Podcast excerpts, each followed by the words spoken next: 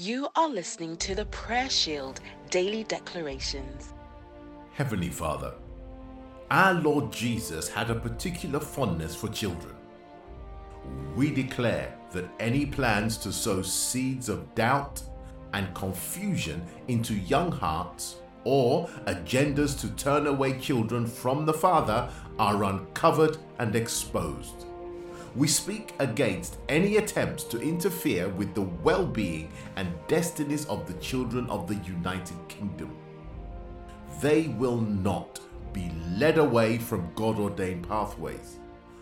We declare that many will encounter Christ and that they shall have a childlike trust in God. We speak a spiritual childhood upon the people of our nation, that hearts will be open to the Father, that we approach Him with childlike simplicity, deep sincerity, and unwavering belief.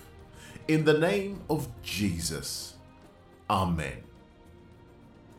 Thank you for listening to today's daily declaration. We trust that you were indeed blessed.